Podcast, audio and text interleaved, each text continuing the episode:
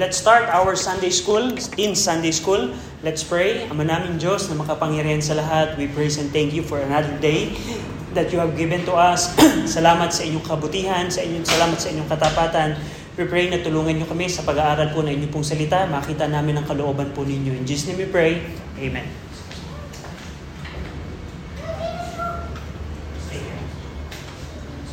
Tahimik lang, okay? So, bawal ang tahimik, okay? Okay. Okay. Um, I think we'll just turn on uh, one light here.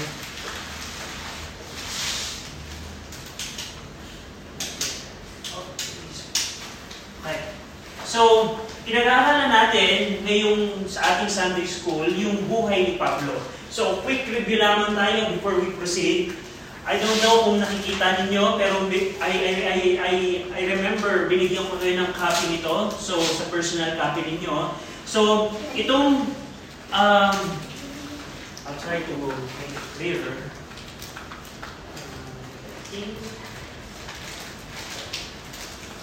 Ito na ang pinakamalinaw. So, but anyway, so dito sa chart na ito, dito nyo makikita yung pinaka naging buhay ni Apostle Pablo. Alam natin na around, um, kuhanin ko lang yung chart ko. We remember na at the age ng uh, pro- probably 85, pinanganak si Apostle Paul. At nakialam natin na around 10-year-old siya or 13-year-old siya, pumunta siya sa Jerusalem. Bakit? Why did Paul went to why did Paul go to Jerusalem? What's the reason why he left Tarsus, yung kanyang hometown, and, go to Jerusalem? He was pursuing his education. Okay. Yung kanyang special education, rabbi. So around 18, probably nakatapos na siya ng kanyang pag-aaral. And we know na nag-pursue siya ng kanyang career bilang rabbi.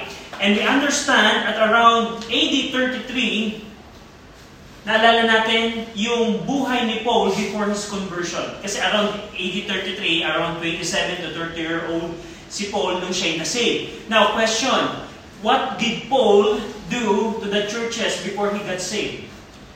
Ano yung kanyang ginawa sa mga Kristiyano, sa mga churches, bago siya maligtas? Pero kung naalala, ano yung kanyang mga ginagawa, Joe? Persecuted them. Yeah, he persecuted them. In fact, as a quick review ng ating lesson last week, we understand na uh, he was a zealous and intense persecutor ng church. Hindi siya simple na lightly pinipersecute niya yung church. We understand last week na kung paano niya pinersecute ang church, it is intense. Alam natin na pumapasok si Paul in the churches at pinakukulong niya yung mga tao doon. Men and women, every Christian ay kanyang ipinakukulong. At alam natin, he destroyed the church. Binit ni Paul yung mga church members. May instance na pinag, pinaglatigo. I don't, we don't know kung si Paul mismo yung naglatigo doon. O baka meron siyang mga sundalo na kasama that, that do the physical tor- uh, torture sa mga Christians. Pero what we understand last week is anong klaseng tao si Paul before he got saved. Now, question. In our perspective, do you think a person like Paul before he got saved is worthy to get saved? Humanly perspective, parang sa tingin natin, ay, napakarahas naman yan, napakalupit naman ng tao ito, dapat hindi na siya maligtas. Pero we know na hindi ganun ang pangyayari. Na kahit ganun si Paul, naligtas si Paul at around AD 30. At yun ang ating pag-aaralan today. Ano yung, yung story about his salvation? At yun yung focus ng ating pag-aaral. Go over in Acts 9. Go over in Acts chapter 9. In Acts chapter 9. Then verses 1 to 9, babasahin ko yung story ng salvation ni Paul. Okay, so I will buhayin ko muna yung ilaw because we don't need the chart for now. I'll just turn it off pag kami papakita pong later on. So Acts chapter 9 verse 1 to 9, ito yung sabi ni Luke. Ang Acts 9, si Luke ang nagkikwento patungkol sa pangyayari ng buhay ni Paul. Now, and Saul or Paul, yet breathing out their threatening and slaughtering slaughter against the disciples of the Lord, went unto the high priest and desired of him letters to Damascus to the synagogue that if he found any of this way, whether there be men or women, he might bring them bound unto Jerusalem. Now, ito ang nangyari. Now, tandaan natin, si Pablo, before he got saved at AD 30, 33, si Pablo, nagpe-persecute siya ng church. He persecuted the churches. At itong, itong, itong isang event na nag-trigger kay Paul to go to Damascus. Alam natin, if we go over in Acts 26, tingnan nyo quickly, uh, Acts 26, yung the persecution of Saul or Paul is not only to the Jerusalem. It also encompass yung other strange cities. What I mean is, the scope of, geographically, Paul persecuted the believers in many cities. Go over in Acts 26.11. Uh, William, can you read Acts 26.11? And I punished them all in every synagogue, and compelled them to blaspheme. And being exceedingly mad against them, I persecuted them even unto strange cities. Pansinin niyo yung sinabi ni Paul, I persecuted them, the believers, the churches, even unto strange cities, meaning foreign cities. Now, ang ibig sabihin nito, hindi lamang nakapokus yung persecution ni Paul to the Jerusalem church or the believers in Jerusalem. Even in the other cities around Judea, in Judea, pinipersecute na din ni Paul. So yun yung, yun yung before his, sal- his salvation, ganun yung kanyang ginagawa. So, but in Acts 9, now, in Acts 9, alam natin na si Paul would like to go to Damascus. So, Paul would like to Damascus. Gusto niya pumunta sa Damascus for the reason na probably yung mga believers that went from Jerusalem go went to Damascus to flee from the persecution in Jerusalem. Now, geographically, do you know where Damascus is? So, hula, sa tingin ninyo, saan kayang probinsya ng Roman Empire na doon ang Damascus? Ang Jerusalem, saan probinsya? What province Jerusalem located? Judea. Judea. Ang Damascus, oh, I'll turn off the light. Ang Damascus, nasa loob siya ng Syria. Remember? Judea. Anong nasa taas ng Judea? Syria. So ang Damascus, nasa, ito yung Syria, I, I, I hope na medyo ma- makita ninyo, pero ito yung Syria, ito yung Judea. Ito yung buong Judea. At nandito yung Jerusalem, at nandito yung Damascus. So Syria, and then Jerusalem. Yung focus ng persecution ni Paul before he his salvation or his conversion, nakapokus siya sa Jerusalem. Yung mga pinag-aralan natin last week, it's all about Jerusalem and strange cities. Yung mga nasa palibot ng Jerusalem, probably Bethlehem, probably Jericho, and other cities here. So, ang nangyari, because of the persecution, mga believers ay nagkaroon ng pagkalat o diaspora, scattering. Meaning, kung example, if Paul would persecute us, what what is the our what we're going to do? Of course, we're going to flee. That's what the believers did in Jerusalem. Nagsitakbuhan sila. At probably, there are many believers that went to Damascus. And in fact, there is a church in Damascus. There's a church in Damascus. So, ang ginawa ni Paul, Paul intended, oh, the believers are fleeing to Damascus. I want to pursue them and bound them in prison in Jerusalem. So imagine niyo, pinersecute ni Paul ang mga believers sa Jerusalem at alam ni Paul nagsialisan yung ibang Christian. They flee and want to pursue them. He want to pursue them and bound them in Jerusalem. Yan yung sinasabi ng Acts 9. Now, what happened is, uh, Paul needed uh, official documents from the Great Sanhedrin addressed in Damascus. Now, question. Yung si Paul, alam natin he is a man of authority in Judea or in Jerusalem. Paano natin nalaman? How did you know that Paul has uh, has an authority? Or paano niyo nalaman na si Pablo ay makapangyarihang tao sa Jerusalem? Joe? Because he's a Roman citizen. He's a Roman citizen and what else? What are the indication that we say we we we can say that Paul is a powerful person in Jerusalem? Not not very powerful like governor, but he's a very influential, important figure of authority in Jerusalem. How did we know? In the previous meeting. Paano natin nalaman? Kasi, masasabi natin na very influential and powerful person siya kasi pag pinersecute niya yung isang church, he can say what to do. For example, pag pinersecute niya yung church sa Jerusalem, kaya niyang sabihin, this person, put that person to prison. Put that person to prison. Beat him unto death. And remember, sa, sa, sa martyrdom ni Stephen, we see na si Paul is an authority figure. So, now, yung scope ng authority ni Paul is dito lamang. At gusto niya pumunta sa Damascus, which is, kailangan niya ng official document.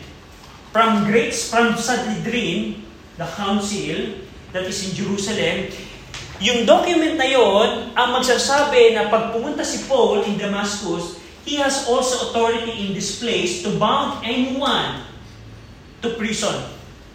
Yun yung, yung document na yon, pinapirmahan niya sa Sanhedrin, he get it from the Sanhedrin, and that document proves that Paul, if Paul found, finds someone in Damascus that is worthy of prison, imprisonment, he can do that by that document. So yun yung ginawa ni Paul. Kumuha si Paul ng kasulatan sa Sanhedrin na nagpapatunay na meron na din siyang authority na magpakulong ng sino mang Kristiyano sa Damascus. So yun yung story ng Acts 9. At ang sabi dito, in Acts 9, uh, verse number 1 and 2, yun yung nakita natin, he went to Damascus. And by the way, ang Damascus, Damascus, isa siyang, ito yung reconstruction ng city of Damascus.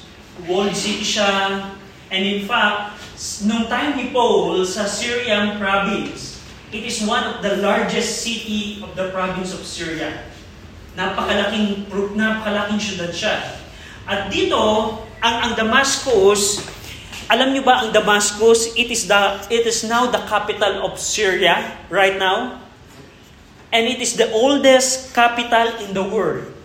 Meaning, pag pinag-aralan niyo yung history, geography, ang Damascus right now, ang capital ngayon ng bansang Syria. At ang Syria ay bansa pa rin ngayon. Ang capital niya ay Damascus. At, uh, at ito yung fourth holiest city in Islam. In Islam religion, Damascus is very important city for them. Fourth holiest city. Now, one thing na mapapatunayan natin na merong large Jewish population in Damascus during the time of Paul. During the time of Paul, around 66 AD or before, there's an evidence na maraming Hudyo ang nakatira dito. Hindi lang mga Gentiles ang nakatira, nakatira dito. Even though it is not Judea, even though it's in Syria, according kay Josephus, uh, Josephus is historian, secular historian, merong mga Hudyo na nakatira dito. So, yan yung mga makikita natin. Now, ang question, if Paul is going to travel, now question again, review, what is the purpose of Paul going from Jerusalem to Damascus? What is purpose, Joe? To pursue and persecute. The Christians. Okay. And we know na meron siyang authority na because meron siyang he has document from Sanhedrin. Now, there are two routes that Paul can take in order to go to Jerusalem. Meron siyang two routes. Unang route is from Jerusalem, dadaan siya ng Samaria, Samaria, and then going back, going to Syria. That is first route. Now, ang question is, what is the relationship of the Jews and the Samaritan? Are they friends? Joe? No. So, basically, we can assume na Paul would not go to Samaria. Makinig, listen dito. Alam natin na probably hindi dumaan dito si Paul. Kasi isa siya strict Pharisee. At ang isang strict na Hudyo na Pariseo, probably would not go to Samaria because they, they don't have dealing with the Samaritan. We know that. And this is the first main route in order to go, to go to Damascus. Because of the situation that Paul is a Jew and he need to go to Samaria, we assume na hindi dito dumaan si Paul. There's another route which is from Jerusalem, dadaan siya ng Jericho, liliban siya ng Jordan River, this is the Jordan River, from Perea pa north to Damascus. Ito yung route na probably na dinaanan ni Apostle Paul. Now, do you have any? Can you guess how many days for Paul to take this route?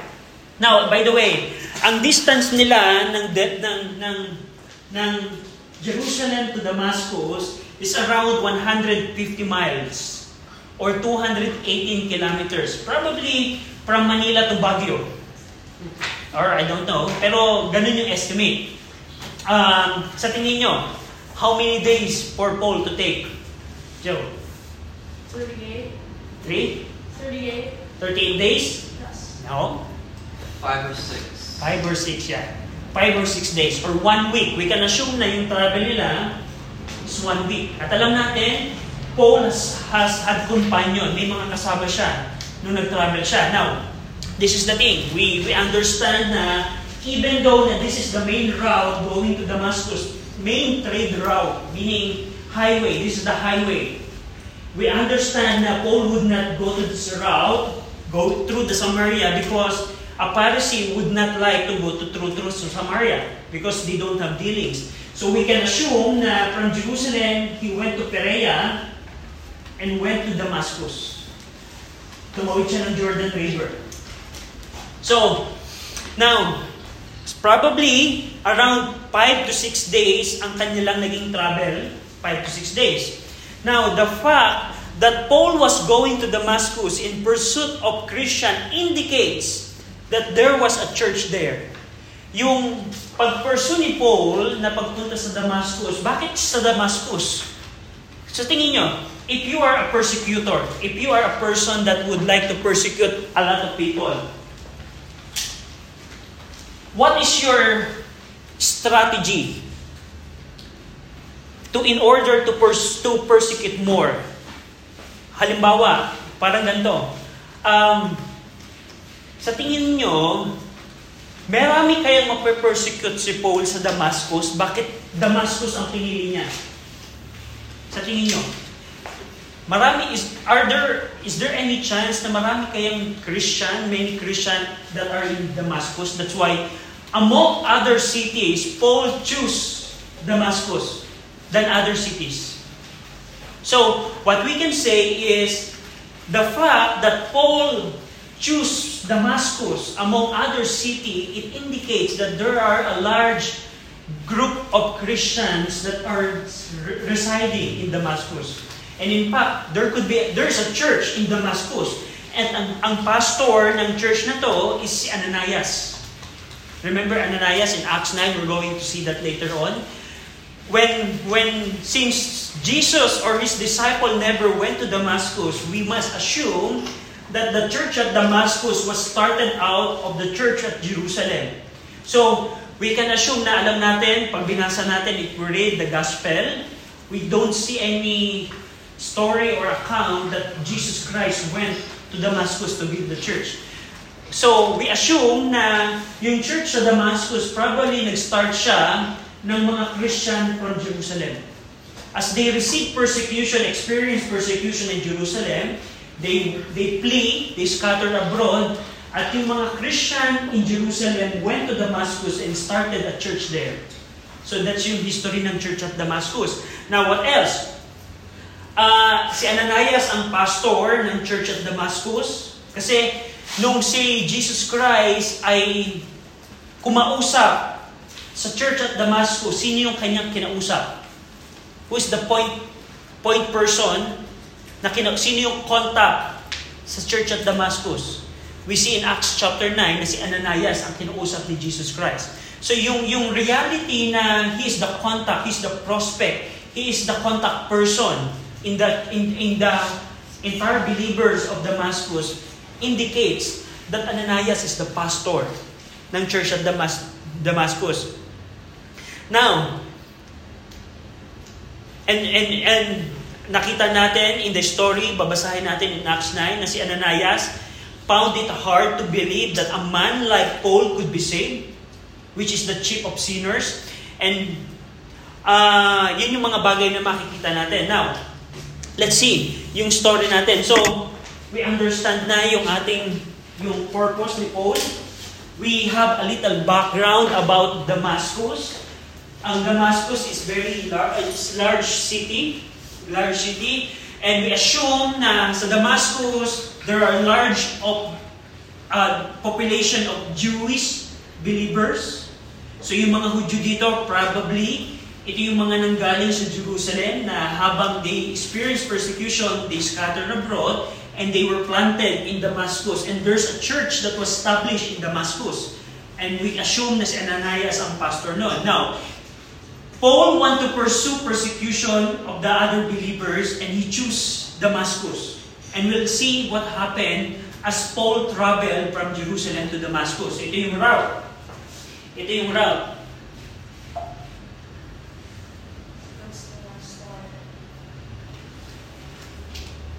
Ito yung route na kanyang dinaanan. So, we assume na itong color blue. Now, ano yung mga nangyari? Go over in Acts 9, verse number 3. What are the things that happen in... Um, Joe, can you read verse number 3 and 4? Acts 9, 3 and 4. Yes. Acts 9, 3 through 4.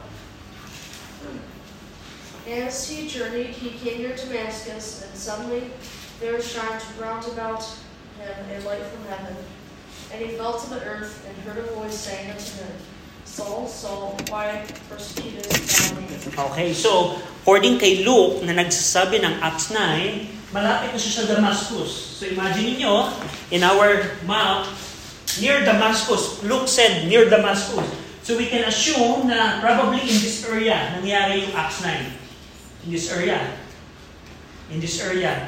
Nang nangyari doon, suddenly there shine round about him a light from heaven. Merong liwanag na nagpakita ha, kay Apostle Paul, ay kay Saul, before he got saved, a great light from heaven ang nagpakita sa kanya. And he fell to the earth and heard a voice saying, Saul, Saul, why thou persecutest me? Why persecutest thou me? Yung boses na napakinggan niya, sabi, ni, sabi sa kanya, Saul, Saul, bakit mo ako pinipersecute? Now, tingnan natin sino yung kausap dito ni Paul, ni Saul. Mikey, can you read verse number 5?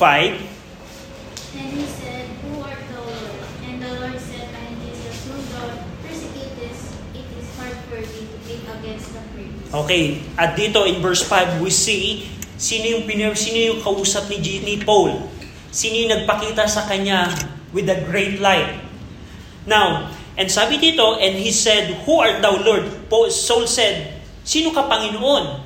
And the Lord said, I am Jesus, whom thou persecutest. It is hard for thee to kick against the priest, the prick.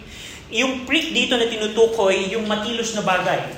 Sino sa inyo nakakita na ng isang mat- matilos na, halimbawa, matilos na bamboo, sharp bamboo? Kaya nyo bang sipain yon? Can you kick against uh, a sharp bamboo? If you do that, who would be hurt? You or the bamboo? Tayo. So, yun yung, gina- yun, yun yung illustration ni Jesus Christ kay Paul. Sabi ni Jesus Christ, Soul, soul, why hast thou persecutest me? Now, ang question, did Paul personally crucify or persecute Jesus Christ? No, because we understand in our previous lesson, during the, the life of Christ, Paul probably in other cities doing his rabbinical ministry. So, pero, bakit sinabi ni Jesus Christ, why, why Jesus Christ said to Paul or to Saul, Saul, why are you persecuting me? Why? Sa tingin, in your opinion, why? Bakit sinabi ni Jesus Christ kay Saul, Saul, bakit mo ako pinipersecute? Pero we know na hindi si Saul involved sa crucifixion ni Jesus Christ. how did we say that Paul was persecuting Jesus Christ? Do you have any idea? William? He there he's persecuting his followers.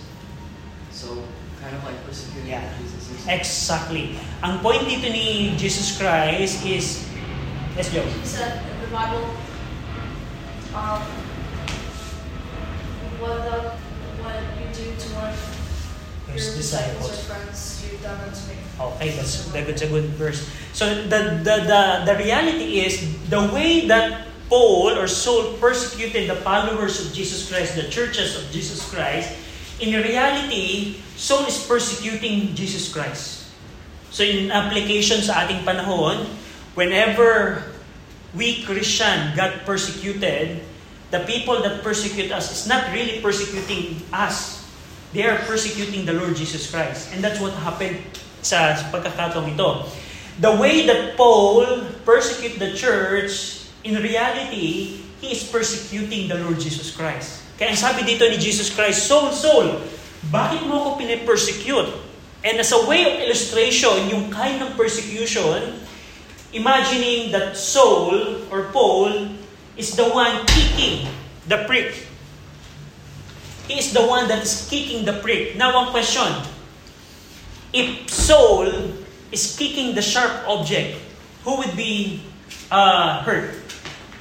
Sa tingin nyo? Saul. So, in, ganun yung nangyari.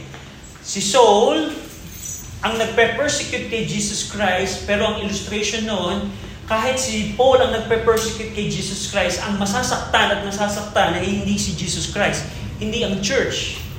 It is Paul that would get hurt. Buhayin ko po ito. So, ayun ang nangyari. Now, in verse number 6, uh, Grace, can you read verse 6? And he trembling and astonished said, Lord, what wilt thou have me to do? And the Lord said unto him, Arise, and go into the city, and it shall be told thee what thou what thou must do. Okay. And he, Paul, trembling and astonished, said, Lord, what will thou have me to do? Panginoon, anong gusto mong gawin ko ngayon? At ang sinabi ni, ni Jesus Christ, Paul or Saul, pumunta ka sa Damascus at sasabihin ko kung anong gagawin mo. Titingnan natin next week ano yung nangyari after that. Pero itong pagkakataon nito, Paul got saved at this moment. Now question, can you illustrate in our story how Paul repent from his sin and believe on the Lord Jesus Christ? Can you prove right now, based on these verses, on this story, that Paul repented of his sins at, and he believed the Lord Jesus Christ? Paano niyo mapapakita sa pamamagitan ng story na ito no, na si, si Saul ay nagsisi sa kanyang mga kasalanan at nanampalataya kay Jesus Christ? Anyone? Eh, Joe? Because he didn't persecute the believers anymore. That's one thing. Other, other else. How can you demonstrate the repentance of Apostle Paul here? Paano mo makikita na siya nag-repent at this very moment? The Lord what he wanted him to do. Exactly. Makikita niyo doon yung submission ni Paul. Before, he is persecuting Jesus Christ, but right now, Lord, what what will thou have me to do?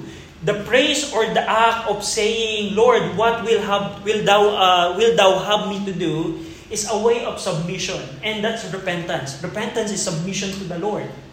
And here we can see na Paul has a faith on the Lord Jesus Christ. How can we say that he has faith on the Lord Jesus Christ? How did Paul address Jesus Christ?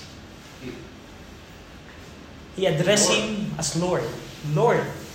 So he believes Lord. So, ito yung pagkakataon ng kanyang salvation. Now, last verses, 7 to 9. Can you, William, can you read it? Ah, may Bible ka ate? Sophia, can you read verse 7 to 9?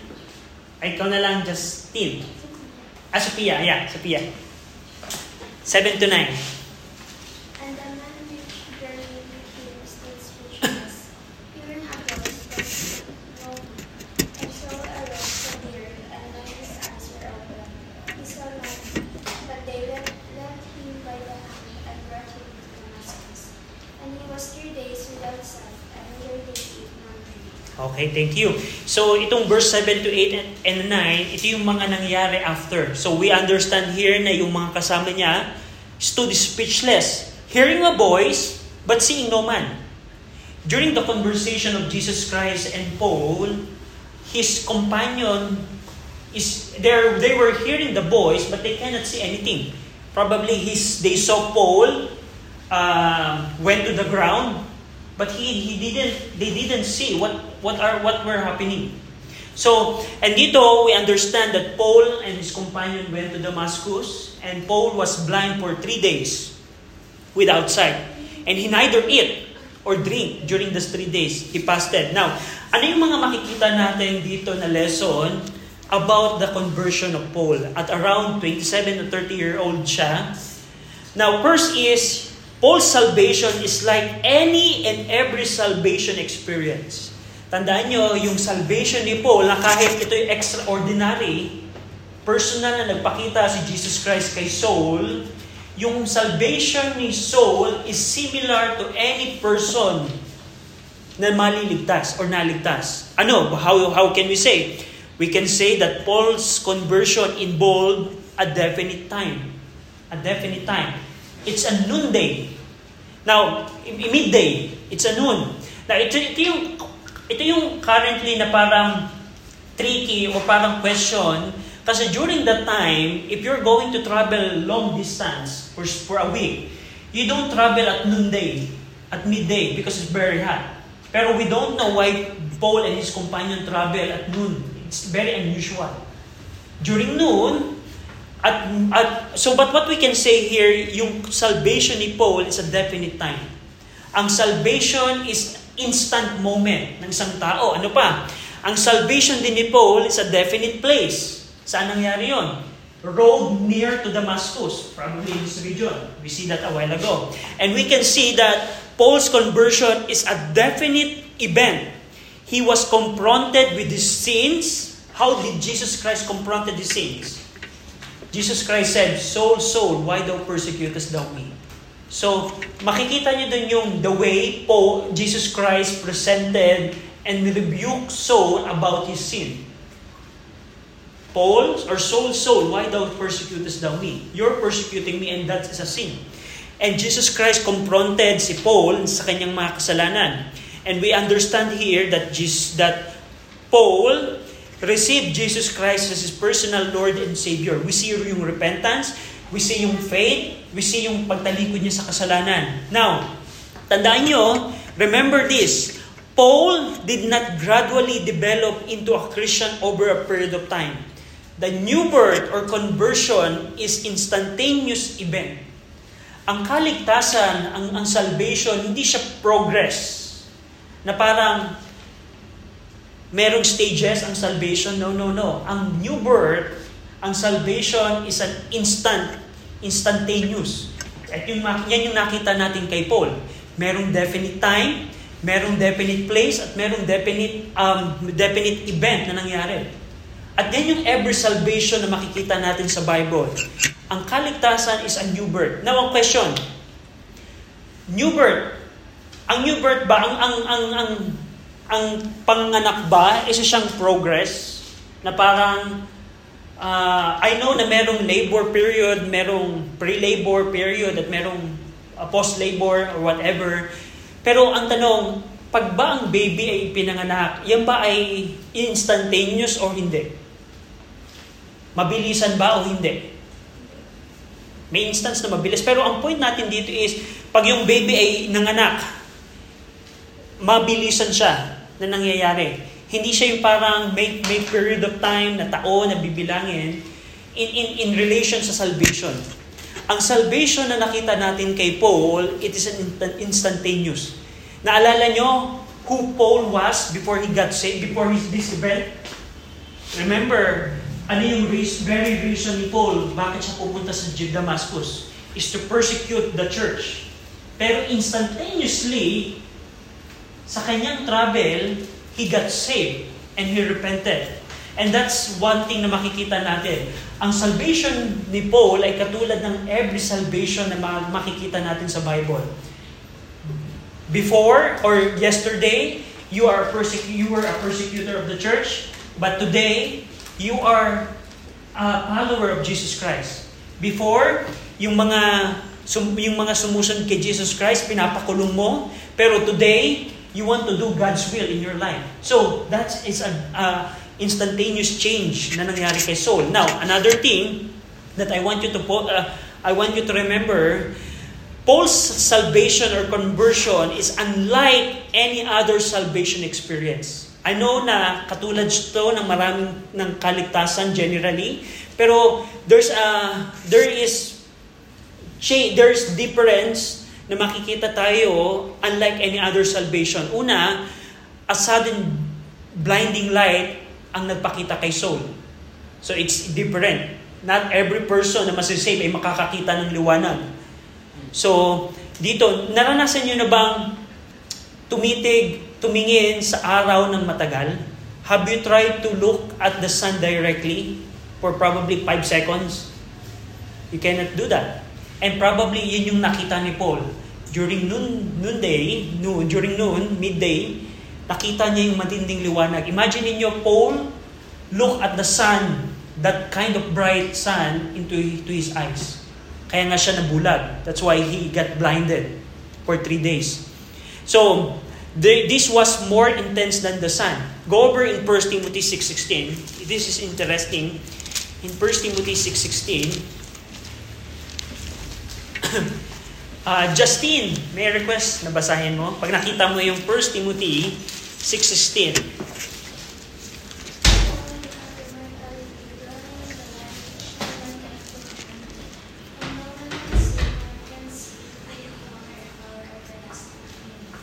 So mapapansin nyo, who only had immortality dwelling in the light, referring to the Lord Jesus Christ, which no man can approach unto, whom no man had seen, nor can see, to whom be honor and power everlasting. Si Jesus Christ na hindi pwedeng makita ng sino man, no man can see, Paul saw him. Pero there's a consequence. Nabulag siya sa pagkakakita kay Jesus Christ. So, another thing na makikita natin sa conversion ni Paul, the audible voice of Jesus Christ. The audible voice. Yung mga kasama niya, his companion, uh, those traveling with Paul didn't hear, didn't hear, hear the voice of the Lord Jesus Christ. It's only Jesus, Apostle Paul ang nakapakinig nun. Now, and lastly, go over in 1 Corinthians 15.8. William, can you read it? 1 Corinthians 15.8. And last of all, unto me also, as of one born out of time. So, referring to na Paul saw the resurrected Savior, the Lord Jesus Christ. Na alam natin, we understand sa life ni Paul, Paul was not in Jerusalem, not in Judea, when Jesus Christ ministered. Alam natin, nung nabuhay si Jesus Christ, napako siya, inilibing at nabuhay namang muli. Saul was probably in other city. We understand that in our previous lesson. But here, Paul said in 1 Corinthians 15, I saw the resurrected Lord and Savior Jesus Christ. Kailan nangyari yon? When did it happen? Sa Acts 9, sa Damascus, sa road at Damascus. Makikita din natin dito, because of the bright light that he saw out of the Lord Jesus Christ, because we know in 1 Timothy 6.16, no man can see Jesus Christ.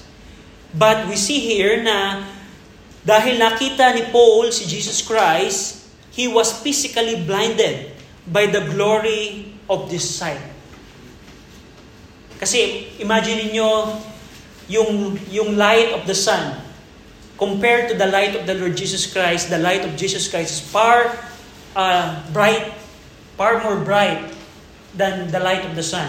And you try to see on that, to look at that, very hard. And here, we see, because of this event, we, we understand that Paul experienced damages in his eyesight. In his eyesight. So, after this event, tandaan nyo, meron naging physical deformity si Apostle Paul sa kanyang paningin. Mag-go over in, in in 2 Corinthians 12, uh, Joe, can you read 2 Corinthians 12, verse 7 to 9? 2 Corinthians 12, 7 and 9.